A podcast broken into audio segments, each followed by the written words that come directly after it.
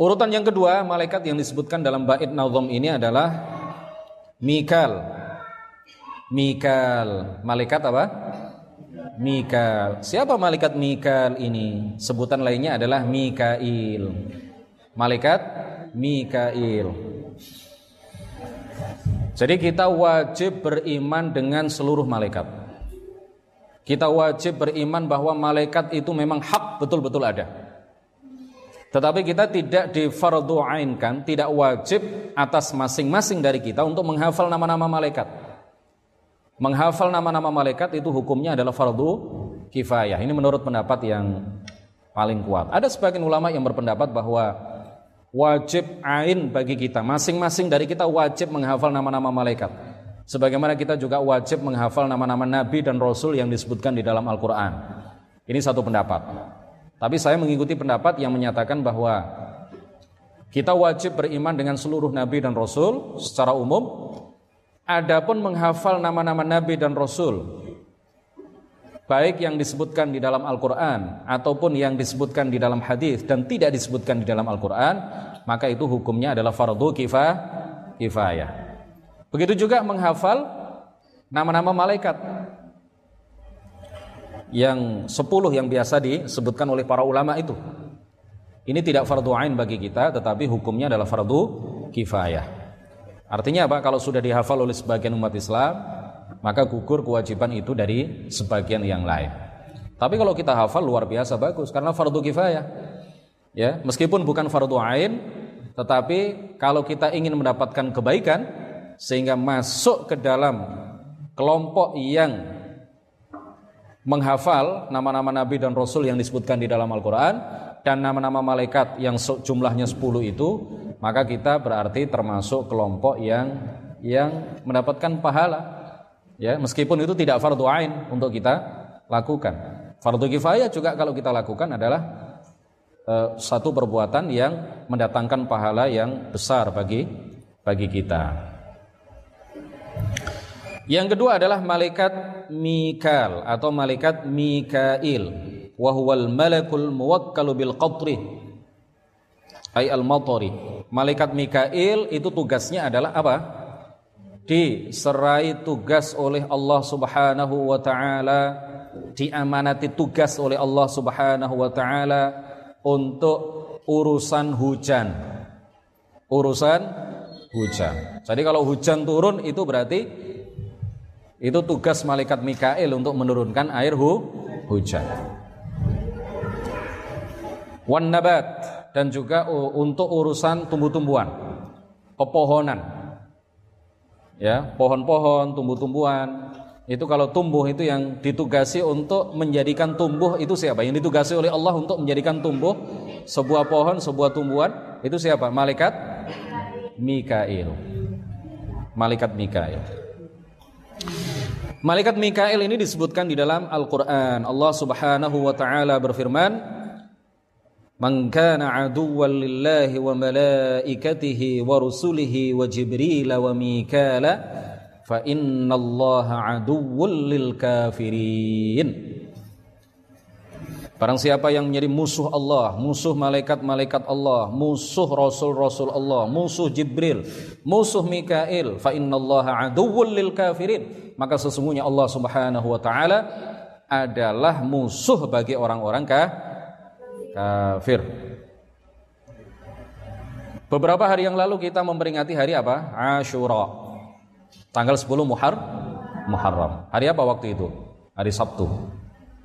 Ya, sekarang hari Selasa. Beberapa hari yang lalu kita memperingati hari Ashura, hari terbunuhnya Sayyiduna Al-Husain, cucu kesayangan baginda Rasulullah sallallahu alaihi wasallam hari yang Allah Subhanahu wa taala menerima taubat Nabi Adam, menyelamatkan Nuh dan kaumnya dari banjir bandang, menyembuhkan Ayub dari penyakit yang tidak menjijikkan itu tetapi penyakit yang luar biasa. Selama 18 tahun beliau disembuhkan pada hari Ashura.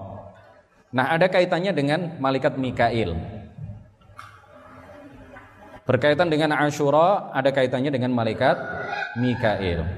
Sayyiduna Al-Husain pada tanggal 10 Muharram tahun 61 Hijriah beliau dipenggal kepalanya tidak dibunuh biasa dikepung oleh 4000 bala tentara musuh ya musuh Allah musuh Rasul musuh beliau musuh para wali mereka ini adalah orang-orang yang zalim. Kemudian di tengah pengepungan itu kemudian beliau dibunuh. Tidak hanya beliau tetapi pengikut beliau yang saat itu sekitar berjumlah 72 orang.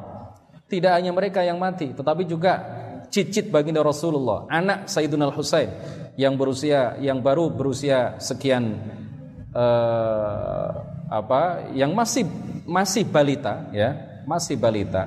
Beliau juga dibunuh. Ali al Aswar ini juga dibunuh. Nah suatu ketika istadzana malakul qatri rabbahu an yazuran nabi sallallahu alaihi wasallam. Di dalam sebuah hadis yang diriwayatkan oleh Imam oleh sahabat Anas bin Malik radhiyallahu anhu diceritakan bahwa suatu ketika malaikat Mikail Malakul Qatri artinya malaikat yang ditugasi oleh Allah Subhanahu wa taala mengenai urusan hujan. Malaikat Mikail atau malaikat Mikal suatu ketika izin kepada Allah Subhanahu wa taala untuk mengunjungi Kanjeng Nabi baginda Rasulullah sallallahu alaihi wasallam. Fa'adzina lahu lalu Allah memberikan izin kepada beliau untuk berkunjung kepada baginda Rasulullah. Wa kana fi yaum fi wa kana fi yaumi ummi Salamah pada saat itu Rasulullah di rumah Ummu Salamah. Jadi Rasulullah kan menggilir istri-istrinya.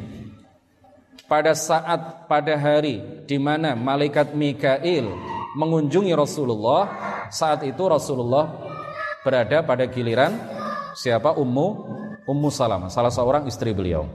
Faqala Nabi sallallahu alaihi wasallam, lalu baginda Nabi bersabda, "Ya Ummu Salamah, wahai, um, Ummu Salamah, wahai istriku Ummu Salamah, ihfadhi alaina albab, jagalah pintu.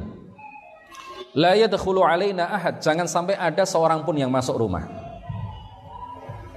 Karena Rasulullah tahu bahwa karena Rasulullah diberitahu bahwa malaikat Mikail akan datang berkunjung kepada kepada beliau.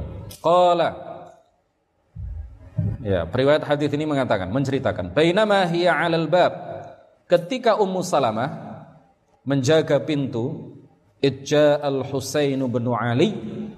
Tiba-tiba datang Sayyiduna al-Husain bin Ali bin Abi Thalib cucu dari baginda Rasulullah sallallahu alaihi wasallam. Faqtahamal baba lalu Sayyiduna al-Husain yang masih kecil memaksa masuk ke rumah Ummu Salamah. Faja'ala an-nabiy sallallahu alaihi wasallam yaltazimuhu wa yuqabbiluhu. Lalu Rasulullah Shallallahu Alaihi Wasallam mendekap Sayyidun Al Husain lalu menciuminya, menciumnya. Faqala al malaku lalu malaikat Mikail berkata, "Atuhibbuhu? Apakah engkau wahai Muhammad mencintai Husain?" Qala, "Na'am." Baginda Rasulullah kemudian menjawab, "Ya, saya mencintainya." Qala Malaikat Mikail kemudian mengatakan, "Inna ummataka sataqtuluhu." Sesungguhnya umatmu sendiri akan membunuh Husain akan membunuh cucumu. In syi'ta araitukal makan alladhi taqtuluhu fi jika engkau mau aku akan menunjukkan kepadamu memperlihatkan kepadamu tanah tempat di mana Husain akan dibunuh oleh umatmu wahai Muhammad. Lalu Nabi Muhammad mengatakan qala na'am ya. Qala Riwayat hadis ini kemudian mengatakan faqabada qabdatan minal makan alladhi qutila fihi fa'arahu faja'ahu bisahlatin aw turabin ahmar fa'akhadathu ummu salamah faja'alathu fi thawbiha. Lalu malaikat Mikail di tempat ummu salamah di rumah ummu salamah kemudian menjulurkan tangannya ke Karbala ya menjulurkan tangannya ke Irak. Pada waktu itu malaikat Mikail di mana? Di Madinah Jarak antara Madinah dengan Irak dengan Karbala itu luar biasa jauh. Tapi malaikat itu kan uh, dijadikan oleh Allah Subhanahu wa taala sebagai makhluk yang yang luar biasa. Malaikat Mikael di Madinah di rumah Ummu Salamah kemudian menjulurkan tangannya ke Karbala, ke tempat di mana Sayyidun Al-Husain kelak pada tahun 61 Hijriah beliau akan dibunuh dan dipenggal kepalanya oleh orang-orang yang zalim. Kemudian malaikat Mikail mengambil segenggam tanah ya yang berada di Karbala di Irak kemudian diperlihatkan kepada Rasulullah Shallallahu Alaihi Wasallam. Lalu Ummu Salamah mengambilnya dan memasukkannya ke dalam kantong, ke dalam uh, kantong di baju beliau.